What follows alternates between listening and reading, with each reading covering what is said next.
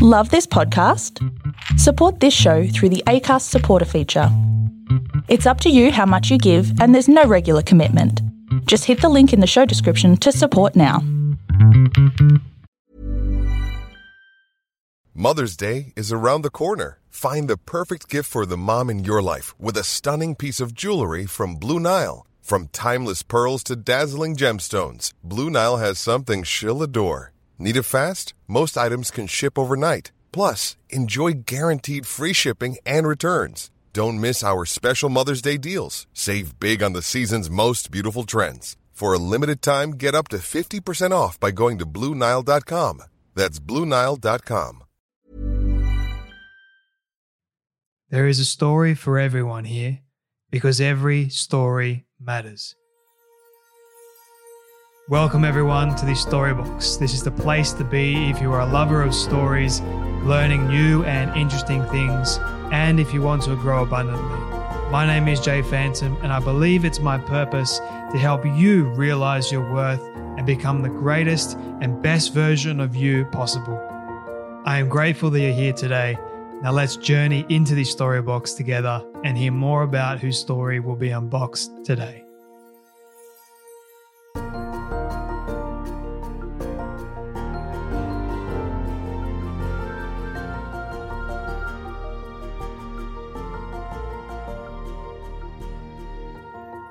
Have you struggled with an addiction of some kind, whether it's behavioral or substance related? My friends, this is going to be a, another great conversation for each and every one of you. I have been a huge fan of Anna David for quite some time. She is a lot of fun to actually speak to, and I had the pleasure and the thrill of actually getting to unbox her incredible story uh, for you guys. And I think you might love what, you, what she has to say as well, and the kind of life that she has lived. She's got a lot of experience, a lot of wisdom, and a lot of insights into particular areas. This is a conversation that we do get vulnerable. We do talk about addiction, why we get addicted in the first place. I myself am a reco- I'm an addict, but I'm also in recovery at the same time. Daily management strategies that I implement to keep me away from being indulged uh, in that re- repetition of, of the addiction, which stops me from living and, and being uh, my authentic self, or reaching the very best uh, possible version of myself every single day. So we do talk about that. Then we also talk about why you need to write a book. Now, I'm also someone that has written my first book. If you listen to my my story on basically going against all odds and getting my first book published, then that is on the show too. Link will be in the below for you guys to, to listen to that one. But writing a book is not easy, but it is the, one of the most rewarding experiences that you can have. And my guest, Anna David, has written eight books. One of them had become a New York Times, or is, sorry, a New York Times uh, best-selling book, which is honestly a tremendous milestone in of itself. Anna has shared the stage with the likes of Tony Robbins, who's an alumni of the show, and has spoken at three different TEDx events, all of which are featured on the TEDx site, so you can go and check that out. For over a decade, she's toured colleges around the country. She's spoken and educated students about alcoholism, relationships, and writing. She's written for the New York Times, Time, and L A Times, as well as many other publications without the word time in their title as well. Uh, she's appeared repeatedly on Today, Good Morning America, The Talk, and C B S Morning Show, among many others. And her book, which came out quite some time ago, she's re-releasing it actually, uh, which was actually her first book, called Party Girl, uh, has also been optioned for a film, which is pretty cool, by the producer of Martin Scorsese's The Irishman, which is awesome. She also, in addition to all these amazing things, she runs a publishing company called Legacy Launchpad. She transforms entrepreneurial thought leaders into best-selling authors so they can attract high-quality clients, become go-to media sources, land speaking gigs, and grow into being the best leaders in their field. And Anna really is an advocate to saying why you need to write a book. It is uh, a, such a rewarding experience, most and foremost, actually. Even though it is difficult, it will be a fun uh, challenging journey at that, but the opportunities that can come from writing a book in the first place is tremendous.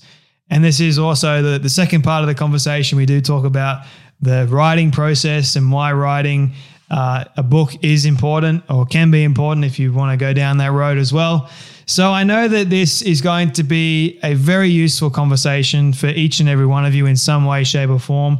I think that all of us have some form of addictive pattern in our life, to some respect, whatever that is. I can't make a complete judgment on that. But I do know that Anna is able to help each and every one of us um, help manage it. And hopefully my story and her story will help do just that. So please share this one around with your friends and family as well. Don't forget to leave a rating and review over on Apple Podcast too, and subscribe before you go. All right, my friends, you know what time it is. It is time to journey with me into this story box as we listen to the incredible wisdom, the advice, and the stories of none other than Anna B. David. Oh, thank you so so much. That was lovely. And it was so lovely that I do have to correct one thing, and people make the mistake all the time. I've written eight books. Only one is a New York Times bestseller. And oftentimes I don't correct people because I'm like, oh, let them think that. But, um, but, and, and the party girl, his name is Niels Jewell. Um, and it's a, it's a movie that's in development. So everything else was perfect. Hey, you're still a New York Times bestseller. There you go. Hi. Yeah, we need to do it once to talk about it. That's right. Well, it's really amazing to have you here on the show. I have been, I guess you could call me a fan from afar for quite some time. I've been watching the progression. I've been watching your videos as well with the advice on how to get a book published and what to do, what not to do, all that sort of stuff. It's been very, very helpful. Uh, the very first question that I do have for you, though, before we dive further into your story is, what does success look like for you? Um, that is such a great question. I actually have a book called How to Get Successful by Effing Up Your Life. Mm-hmm. Um, I think a lot about success because I come from a family that that was, that was its higher power, was success and money. And I always felt so unsuccessful, especially compared to them. They all went to Harvard and had P H Ds, and I was this kind of F up. And, and I believe internally, I thought that making money was a sign that you were a bad person and that one had to not want that and to be uh, some sort of a creative person. Mm-hmm. And, and all I wanted was my family to see me as successful, and they never did. And, mm-hmm. um, you know, I remember saying to my dad, you know, I, I did it. I sold my second book. And he said, well, you would have made more money as a lawyer. and, and, um, and then, and then I started this company three years ago, and I started to make money. I started to make real money. And suddenly they see me as successful. And to me, success, it, you know, it wasn't when I was a New York Times bestselling author. It wasn't when I was on the Today show. It wasn't those things. It was my bank account. And, and to me, success is really, it's wonderful to have that. It really, really is. But it's also, it's being satisfied with what I've got. I spent so much of my life wanting what I didn't have. So mm. to have these gifts and to be emotionally mature enough to appreciate them and to not be constantly looking for the bright, shiny ball somewhere else. How did you, how did you feel when you did make the money, and towards your parents saying, oh, now you're successful? How did that make you feel? I'm not going to lie. It made me feel really gratified that they finally saw me that way. Mm-hmm. But what also happened is that I stopped seeking that validation from them. So I actually think it has less to do with the fact, well, with my dad, all he cares about is making money. But but with my mom, I, I it was less what, what was happening, but that I wasn't constantly wanting it. You know, I used to send her articles about me and and and never get the response I wanted. And finally, I just sort of think I did enough of spiritual and emotional work to just go, I don't care. And that's when it comes. You know, my mom literally says to me, are you as amazing as I think you are? Or is it just because I gave birth to you? And because I have great esteem now. I'm like, no, no, I'm really that amazing. It's not just that I, you know, you, you birthed me. So mm. it really has been a journey. Mm. I can imagine it's been quite the journey for you. And you mentioned in that first explanation how, you know, you kept effing up quite a bit. I'm curious, what were some of the things that you would class as effing up?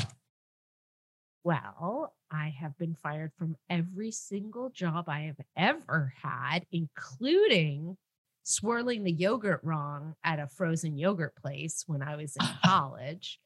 Um, I mean, it it's really quite incredible. I mean, I think over ten jobs. And I thought, you know, I've been sober over twenty-one years. And I thought when I got sober, oh, this is just because I'm, you know, out all night and, you know, all this stuff. No, no, no, no. It's because of me, as it mm-hmm. turns out. I have a lot of trouble uh, respecting people who do not, who I do not feel deserve my respect. And that's actually not the way the work, the world works. You kind of, uh, you've got to have the humility to respect people who you may not deserve it, because it's really mm-hmm. not up to me to decide. Um, so there was a lot of firing. There was a lot of um, just not getting my shit together. And then there was a lot of cocaine. So, so um, yeah, I, I really struggled for, I think, a longer time than, than most.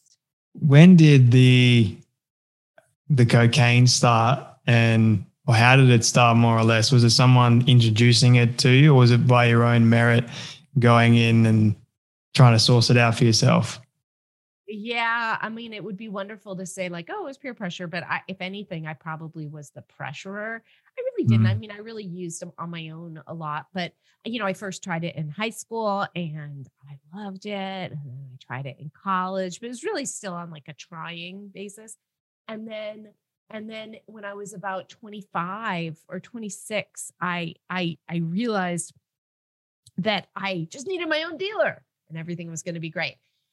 And when you're at that stage, it's really, it's no good. You know, it was, it, it always made me feel terrible towards the end, but I didn't think there was a way to stop. And my life had really gone off the rails. I really had nobody in my life. I had no friends. I was not in touch with my family. I was sort of working because there had been this internet boom. You're too young to know about it. But, but when I, when I was starting my career, I was like, well, I had been in the working world for like five years or so, you know, in, in the year two thousand, suddenly there were all these websites, and I had worked at some magazines where I'd been fired. So I had these writing and editing skills. So I was, I was unemployable, but employed. And um, yeah, that was it. Mm. Did the, Did all this contribute you knowing or being told or thinking that you are effing up a lot of things, I guess, trying to find your worth and identity in life? Did all that contribute to you and your identity at all, if that question makes sense? It does. It does. Um, absolutely. I mean, I think, I think, well, you know, one of the things that, that my dad used to do, and my mom a little bit, it's like, they would, they would be like, you're a monster. You're so bad. Um, when I was born, a, a, you know, I had colic. And so apparently I just cried and cried and cried. And I always heard about, you know, she had colic. We had to, you know, we had to leave the house all the time because she never stopped crying. I, it wasn't until I was an adult that someone explained to me colic is something just a baby had. I thought I'd had it my whole childhood because that's what I always heard.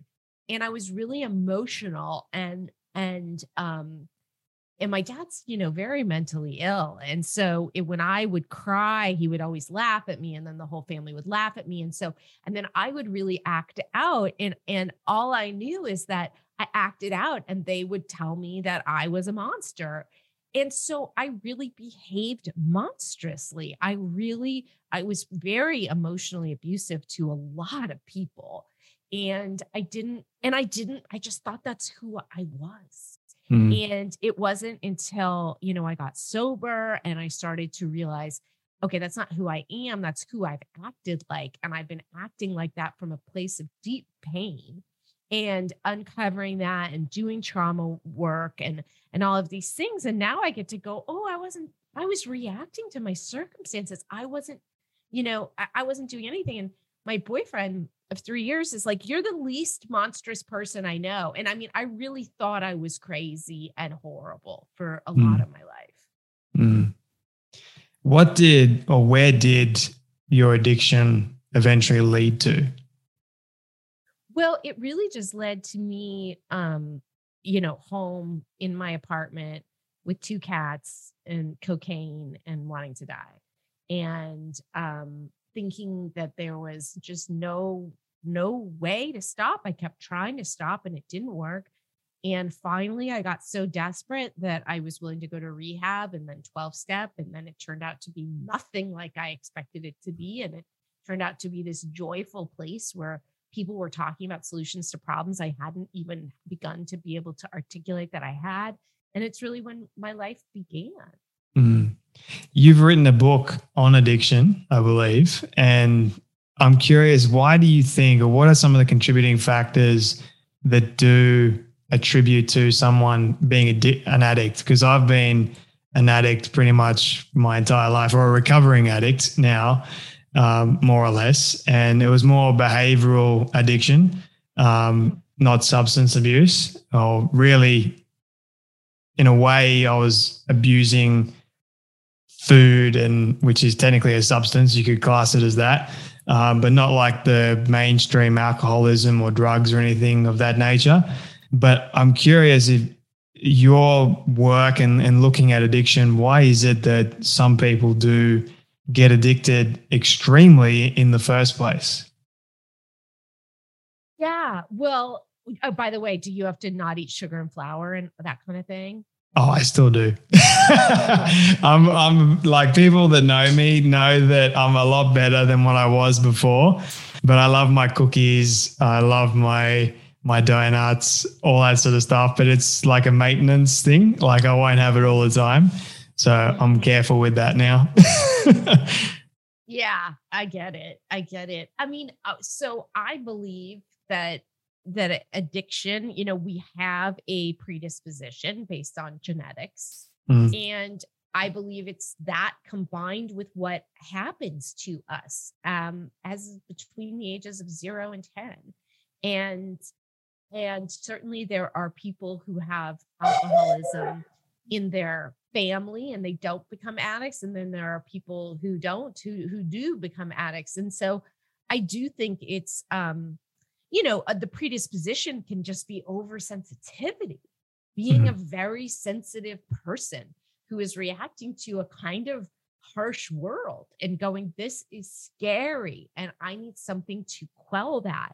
And part of it is reacting to unbearable circumstances. And so I don't think that people just try to sort of kill themselves with substance uh, or, or, or do substances till it's damaging, unless they're really trying to escape pain. Yeah. So, so, and, and I believe, and I certainly didn't, you know, this is just something I've heard, is basically it's like, and I experienced at first it works and it works so well. And it's that, that, that panacea for, for all that discomfort and, and, and, you know, often works for me for many years. So this rude awakening that it stopped working, and in fact, really just exacerbated those terrible feelings. It, it, it takes years to face that, because what a betrayal. And you're just like, mm. no, no, no, no, no, no, no. It's going to feel as good as it did in the beginning. And, and it's, and it's when you kind of keep hitting your head against the wall and, and finally you just go, I don't think it's going to go back there. Let me just see, I'm powerless over this. Let me just explore this other world. And, and that's mm. all it takes. For someone that is struggling with addiction at the moment of all kinds, what sort of advice would you want to give to them? Just that uh, recovery is not at all what you think it's going to be. It's just simply not.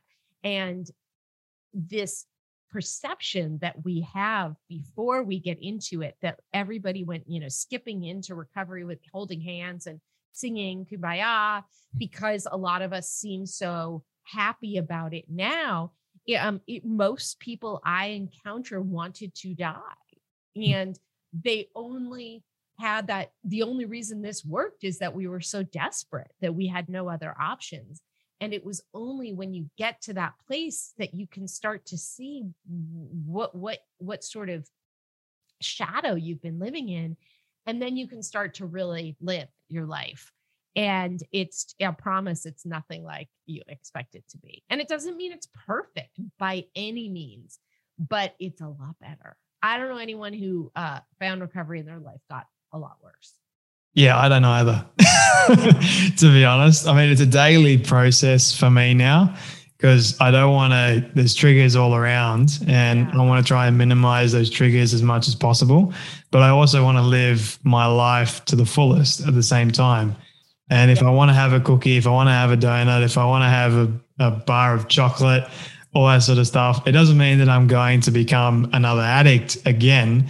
It just yeah. means that I can I can now enjoy that cookie or that chocolate in that time period and then not go every single day having a bar of chocolate and then just, you know, going into that same rabbit hole again. So, I mean, it is possible. I mean, it became possible for me and it was difficult, but it's a journey, isn't it? Like it's a consistent journey. And I'm curious, what are some of the things that you do today that keep you away from going down that same, I guess, rabbit hole of becoming an addict again? I mean, I do believe I'm an addict. I'm just in recovery. You know, it's not really because it's it's in my brain. It's it's yeah. how I'm wired, and whether I was born that way or whether I was half born that way, and what happened to me, you know, solidified the wiring. I don't know, but I, but I'm different. I'm different than my boyfriend. I'm different than my fellows who are not addicts. My brain works differently. I'm more self-obsessed. I'm more insecure. And, um, and I'm more aware of those things. I prioritize my feelings. I think my feelings mean everything when really they're just, it's like wind, you know, it really doesn't matter. And, um, and so, so I do a lot. And it's, so, you know, basically what it comes down to is I, I got to keep myself in a place where a drink or a drug doesn't look good to me. Now, a drink or a drug hasn't looked good to me in a long, long time because I because I remember what it was like. But but I my tolerance for discomfort and pain is very low. And so I do these things not because I'm some amazing person, but I do them because I want to minimize my discomfort. So I meditate about forty minutes a day. I pray every morning. I, I try to, uh, in Zoom land, you know, log onto a meeting every day. I call a sponsor when I'm agitated. I sponsor other women and I try to work the twelve steps. And when I do that, my God, my life is, is so much easier. And I have spent many years not doing that, not taking advantage of what's sitting right in front of me. But, but yeah, that's what, that's what I do. I try to be nice. As we were, before we were recording, I was talking about how I'm not that nice. I am, I absolutely am a total love machine to a lot of people, but my instinct is not to be nice. My instinct mm-hmm. is to, to think you, not you, because you're too lovely, but like you, the average you walking down the street is about to like fuck with me. And, and I better, I better have my defenses up and I better, my ego better show you it doesn't matter. I'm going to get to you first. And, and, um, and so I really have to, to pause and, and make mm. it not like that. That's interesting because I am generally like not looking to fight anyone. Like it, it's curious to me how, especially in today's day and age, you can walk down the street and there's a couple of people kind of looking like they're miserable and like they're on guard sort of thing. And when you smile at them, they don't smile back. It's changed so much from when I was a kid, and that wasn't that long ago, to be honest. Yeah. And I'm curious, why is it that we are like that? Is it because of the trauma? Is it because of the things that we've been through and we're just less trusting in today's day and age? And to be clear, I don't, I don't fight. I've never. I know, I know. It's very subtle. Um, but I, I think, look, I think uh, we, uh, you know, going back to, to the Neanderthals, you know, we, we had to, we're on the lookout for danger. As yeah. human beings, that is our natural instinct. There's this great book uh, by somebody named Rick Hansen. It's called Buddha's Brain.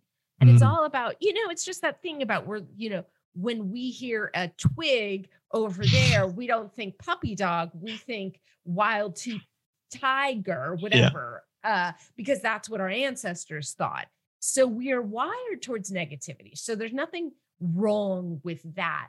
But that's why I think anybody who has any sort of predisposition towards negativity really has to work hard to go, ah, that's just fear. That's just, that's got nothing to do with what's going on. And fear, the acronym is false evidence appearing real. Yeah. So I, we, we think it, and we, it, you know, sometimes fear is like, you're too scared to admit you're scared. So you don't even understand that that's what's happening.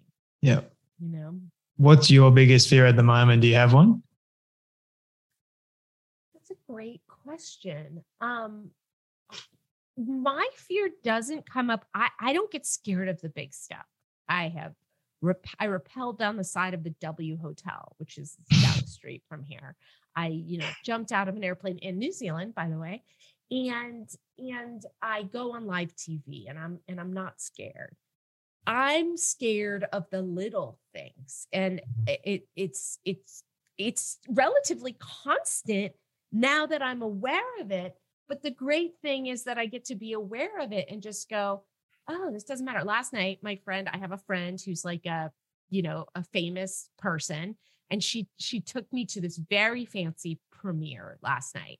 And, you know, it was like Nicole Kidman, Aussie, um, and mm. Javier Bardem and all these people. And, and, and I, and my instinct, because of my fears, I want to be really cool. Like, I want to just look like I got, you know, I'm not affected. And, um, and I was finding myself uncomfortable. Sometimes I'm uncomfortable in those situations. Then I went to, to the bathroom and I'm like, what? You're awesome. Just be yourself. Stop worrying about it. You're not trying to get anything from these people. Just, and, and then I could just sort of relax into it, but just acknowledging that I was having anxiety mm. is what relieved it. Mm. I was listening to a podcast this morning with Lewis Howes and Amy Cuddy. And Amy was talking about how if you feel a little bit anxious, how if things are going on in your life, you just go into the bathroom and you look in the mirror and you just take a little time out. So that just kind of reminded me the bathroom story. And it wasn't the, the premiere for Nine Perfect Strangers, was it? No, it was for, um, um it's the Lucille Ball and Ricky Ricardo, Being the ah. Ricardos. Ah, very nice. Very nice indeed. Wow. Okay. I know. Well, fancy. Very fancy. I've never been yeah. to an official famous movie premiere. Maybe one day, who knows? for it. I know. Yeah. Australia is not really known for big, big time movie premieres. You got to go to Hollywood where you are right now. So exactly. Exactly. I'm even more jealous of anyway. Now that you mention You'll it. Get here. You'll get here. One day. Um, So what is the question, Anna? What do you love the most about yourself and your story currently? That's a great question. What do I love the most? Um, I love, I love that I find humor in in almost everything. And I never really realized I was like that. Um, It's interesting because, because I've been reflecting, I haven't articulated this, it's just a thought I've had, but I've been thinking about it. You know, I'm, I'm really for the first time in my life in a place, not only do I love myself, but I, I have love. I live with my boyfriend and it's healthy. And I've been thinking about people who have loved me in the past, who I have hurt. Uh, I was thinking about my old writing partner and, and an ex-boyfriend, and how they both said something similar to me, which is, you know, which is basically like, you have such a unique perspective. You find the humor in everything. And I didn't really take it in at the time, but, but, but I do now. And it's like, that's so awesome. Um, I really, I'm funny. And more than that, I, it, it, I, I'm, I'm kind of joyful. I want to have fun. And I see that I'm a very entertaining person. And so I think that's, that's what I love the most about it. You know, Party Girl was a book that I wanted to write because I got sober. I realized that life was, sobriety was nothing like I expected it to be. And I thought, well, if I can save one person from having to feel the way that I did, that will be wonderful. I want people to know how funny it is. Our meetings are hilarious. And I want people to know that. And so that's why I wrote a novel and not a memoir, because I thought it could be funny. And I think that's a gift to mm-hmm. be able to take the tragic and make it funny. I love people that are able to find the joy in almost anything. They're amazing to hang around. Like, it's infectious. Yes. So, you know, if you are going to, uh, yeah, just be someone that is kind, nice, funny, you are going to attract so many people and going to infect a lot of people with the same kind of thing, I guess. So, yes, absolutely. Yeah, it's reciprocal, right? It goes, it passes down when, when you do see it. And they can't really complain when someone, is there such a thing as being overly joyed? I don't think so. I mean, there are people who, who can be annoying with it because it feels disingenuous perhaps, but, but I know I like being around people like that. Yeah, when it's authentic joy, right? I think that's yeah. that's a true version of it. So did you ever think that you would be where you are today? Did you ever think that you would write Party Girl, that you'd be, you know, we're launching other people's books, see, going on these T V shows, I mean, these shows on T V and having Party Girl launched into a T V show? Movie, movie. Oh, movie, movie. There you go. You know, I don't really know because I was never somebody who thought about the future. I never had a, this is what I want to be when I grow up. Um, I remember it was the last week, you know, the, the last semester of college when I realized everyone else had plans and I didn't know what I was going to go do. So at, at the same time, you know, I, it doesn't surprise me really. I, I, I really think that, that I am, while riddled with fear, as we discussed, not afraid to just claim stuff and just go, yeah, this is me. I, I help a lot of writers who who struggle from imposter syndrome and who who think like, who am I to write a book? And it, who who am I to? And um, and I it, I do have way more imposter syndrome about my business because I can't believe people pay my company, that's me, large sums of money. I can't believe it. And I have a lot of fear around asking for it. I hate being the salesperson um, because I just, it's so hard for me to say these numbers. And yet what we provide is worth way more. These clients go on and, and make, they did, they never make their money from book sales, to be clear, but they make hundreds of thousands of dollars off the businesses that they can build on top of these books. Mm. So I'm not offering them That that's some kind of a scam, but still that's, that is where my imposter syndrome kicks in. How have you been able to remove your imposter syndrome? Have, has it been challenging for you? It is challenging. And, and I, you know, there's no solution except walking through it. There's, there's, you know, Pema Chodron is this monk who writes these incredible books. Um, and she talks a lot about how you, to deal with discomfort, you have to lean into it. You have to go, oh my God, this makes me feel so uncomfortable. Let me feel it, because it's the resistance that causes the pain. It's the resistance that makes it last. So if you just go, I'm scared, you know, and it's funny, I'll tell you, this is very meta. Um, for a long time, I thought I didn't like doing podcast interviews because, because I would just feel this dread. And and go, you know, I don't, and people would ask me to do them. And I just go, you know, I, I really don't like doing them. And, and then I, I was like, oh, you're just scared. You don't want to admit you're scared because you've been on C N N Live. So why should you be scared of a podcast interview? But, but if I just can go, oh, you're just anxious, like it's okay. That's how I deal with it. Mm-hmm. Taking a step into the uncomfortable will eventually be comfortable later on. Exactly. I believe that. My friend uh, Jeff Kober says, you know, life is just about getting comfortable with discomfort. Yeah, very true. I totally agree with that one. What do you think? You've you've helped a lot of authors, you know, launch books into the world. And for myself, being a, it's actually funny, this morning I found out that my first book will be launched into the world next year, twenty-seventh of September, which is like nerve-wracking next next experience entirely for me.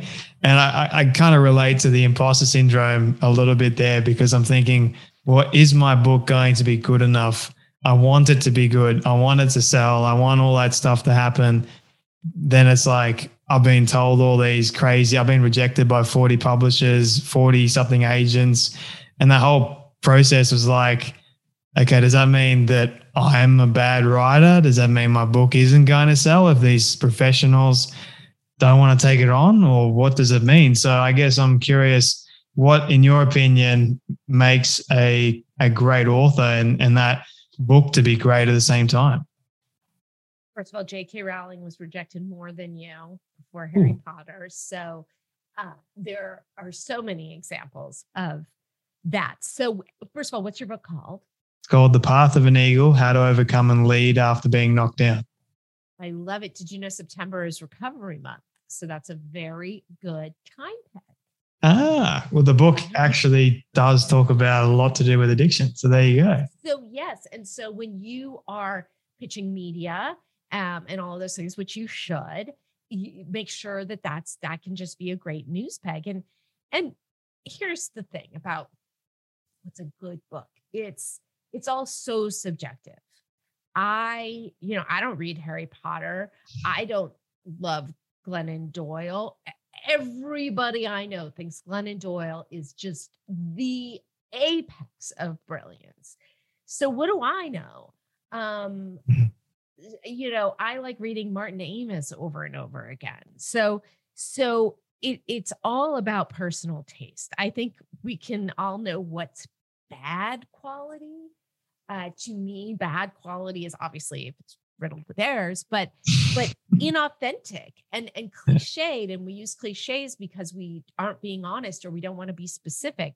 But the best writers are simply the people who write the most. You can have an intrinsic talent for it, but if you're not practicing, then then you're not going to be good. And that and that that's what I say to people, because a lot of people come to us with with finished books and they say, everybody told me I should write a book and everybody tells me I'm a great writer. And so I just sort of say, well, okay, do you write every day, all day, and have you for years? Because you're not going to write as well as someone who does do that. And, and the reason our business works is, is that people understand that they understand that they are, these entrepreneurs for the most part are terribly successful in one field. And, and they get that their talent is not in writing and that a writer is going to do it better. And that a ghostwriter it, it is really just taking their brilliance and crafting it onto the page. So in terms of what makes a book successful, to go back to the success question, it's, you know, it's how do you define success? To me, it's not selling a million copies. To me, it's, it, it's changing people's opinions and lives and, uh, and making a difference and leaving a legacy and all of those things. Because if we're going to define it based on how many people buy it, like only Glennon Doyle's successful. The rest of yeah. us are dismal failures. And J K. Rowling. That's a good point, actually. I was speaking to a friend of mine about this the other day, and she mentioned just surrender, like surrender all the fears, surrender all the, I guess you could call it imposter syndromes, those, those feelings of it, and just let go and allow God to take it where he wants to take it. And I think me being a perfectionist was like, no, I don't want to. Why would I want to do that? I'm giving up the control, and I don't like giving up the control. So that was like a massive rebuke for me. And I think it will be a continual rebu- rebuke as I'm moving forward to just let go and allow it to be what it is, um, and be comfortable with that. And it's good to know that um, I didn't get reject as much as J K. Rowling. Too. You did not. I mean, I that's a thousand percent it though, because it's like, would you rather, um, you know, jump on a car and try to move it while it's driving? Or would you rather, you know, jump in a car and have it go? and let the driver drive, because that's really the difference. I've had miserable book launches and I've had joyous book launches. Yeah. And, the, and the New York Times bestseller was the most miserable. So it's not about the number of copies sold. It's about appreciating, you know, Party Girl, we just relaunched it in September and, you know, a lot went wrong. I, I had a team member who screwed up and she's no longer a team member. And the, the, the reviews didn't show. And, and, and it was just kind of one thing after another. And, um, and I, I'm still embracing the joy from it because I get to go, okay, well, that didn't work. So that's good information. So what can I do now? Last week, two weeks ago, I met this street artist who has the rights to print, to paint whatever he wants on these boxes around L A. And we went out there and he painted the Party Girl cover on a street corner that I pass all the time. It's one of the most iconic street corners in Los Angeles. And it's like, if I had been focused on, well, everything went wrong with the launch, I couldn't have met this person and come to this great, this great partnership. So it is really about looking for what's there, because everything will go wrong. I promise you, it will not be what you expect it to be. And, and I don't think any of us would write a book if we didn't kind of go, well, you know what? I may be a genius. This may change the world.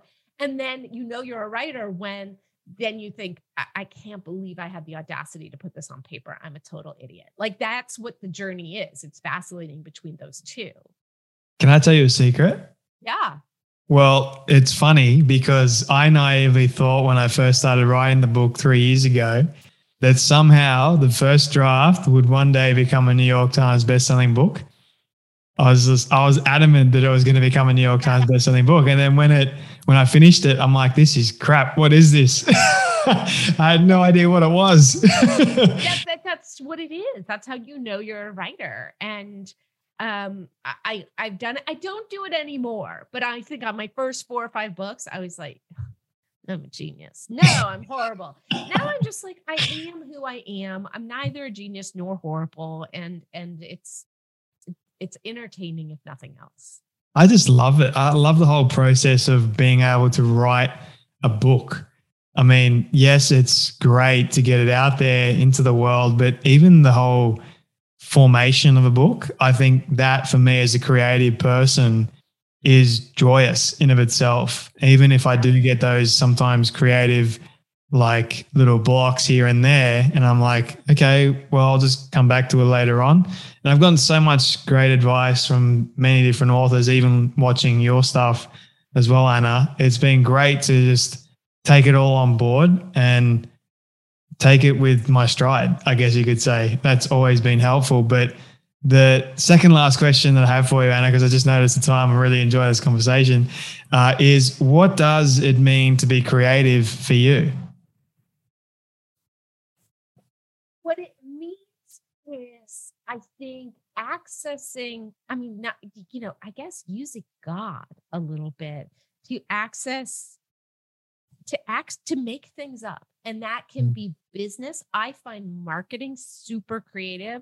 I find, um, I find, I find business as creative, if not more than writing, because I'm making stuff up. I'm trying things out. I got into writing because Um, I'm obsessed with words and I'm obsessed with why people do the things that they do.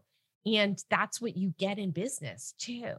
So, so, you know, it's, it's work that makes you feel alive mm. and it's yours. Mm. I got into writing because I love stories. So yeah. Stories are for me, like, for example, you know, how we're talking about Glennon Doyle. Yeah. I, to be honest, I'll tell you another secret. I haven't read any of her books. So read a little bit. I haven't read them. I got nothing against her at, at all. Like, love her talks, all that sort of stuff. But for me, it's these kinds of books. You know, the. I don't know who that is.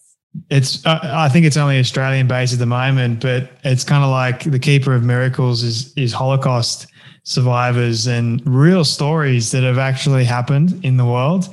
And how they've been able to learn amazing things is another book that I read that's similar to this one called The Happiest Man on Earth. Um, and Eddie Jacou, he was another, he survived Auschwitz and he got to, I think, one hundred and one years old. Wow. it's an amazing story. So it's like that for me, in a, in a sense, like I love words, I love stories, I love people, I love true stories even more. And it just helps like transform my understanding of the world, if that makes sense, so much more. Yeah. I mean, and what about Viktor Frankl? That too. Yeah. I have. I have that book somewhere there. Yeah. I love his book too. It's amazing. It's amazing. So let me just ask you. So, so is it an Australian publisher that's putting your book out? No, it's actually a U S-based publisher. Um, it's Post Hill Press. They're associated with Simon and Schuster, which is one of the top five publishing okay. houses. So they they distribute all over the world though, which is pretty cool. Um, That's amazing. It's a it's pretty it's a long story how it all happened, but short end of the stick, I reached out to an editor on a whim, pretty much the same thing as I did with you, and didn't expect them to say yes, let alone even respond to me. And the editor got back to me, said she would read all the material that I sent over. Uh, anyway, she organized a time to speak with me over Zoom. And then I didn't expect her to say that we want to publish a book over Zoom. And I was like a little taken aback by it, oh, allow it to sink in. But that's the short version of the story. Yeah. I love it. That Well, I, I can't wait to buy a copy. Oh, you're too kind. Have your Hollywood premiere where you can, you can see, you know, how not that great it is. No, it is great here, but you can have your Hollywood experience. You're absolutely amazing. Where where do you want people to find you, Anna, connect with you, learn more about you? Buy your the copy of the revised version of Party Girl, or relaunching version. Uh, where do you want people to go and get it? Uh, the best place is just to go to party girl relaunch dot com. Yeah. Right? That's easy. Um, And, you know, and I have all sorts of, of giveaways that, you know, that uh, day, seven days of writing tips, uh, what it takes to be a best-selling author. And so people can just go to launchpad download dot com to get whatever the latest one is when, when they hear this. So, and then I'm on Instagram. That's probably the, the social media, you know, one that I'm the most active on, at Anna B. David. I love all her content, by the way. It's pretty cool. That's why I, I always get something out of it anyway. So thank you for being your authentic self. My final question for you is my all-time favorite question I ask everyone at the end of all my conversations. It's a hypothetical one, but I want you to imagine with me for a moment that you've been able to reach the age of one hundred. All your friends and your family have decided to put together a film for you of everything you've ever said and everything you've ever done. Don't ask me how in the world they got it all. We'll call it magic for the sake of argument. But being able to get it and show it to you on your hundredth birthday, what do you want that film to say and to show about your life? Wow.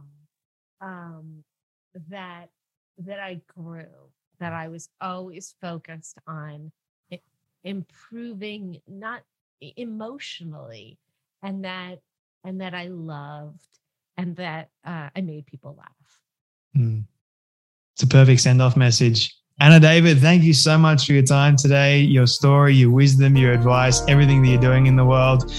Thank you so much for joining me today on this Storybox podcast. So much. You are such a delight. You have such a good question.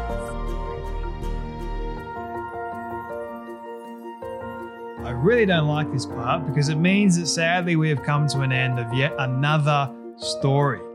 I just want to say thank you to all of you for tuning in and listening to our guest today. It is my prayer that you would have felt inspired, motivated, challenged in some way, and that you would have learned something new as well. If you would like to hear more amazing stories like this one, you can do so now by searching up the Storybox on all podcast platforms. It is that easy. And if you did get something from today's guest, please do share it around with your friend or family member who you feel could benefit from hearing today's story.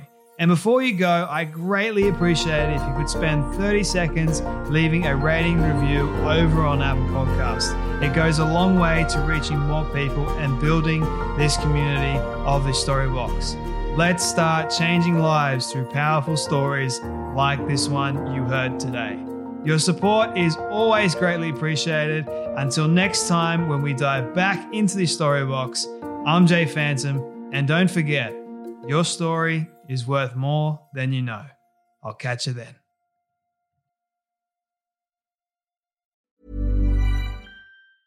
Planning for your next trip?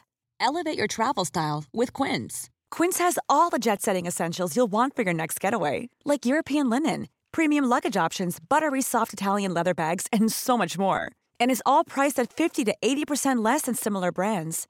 Plus, Quince only works with factories that use safe and ethical manufacturing practices. Pack your bags with high-quality essentials you'll be wearing for vacations to come with Quince. Go to quince dot com slash pack for free shipping and three sixty-five day returns.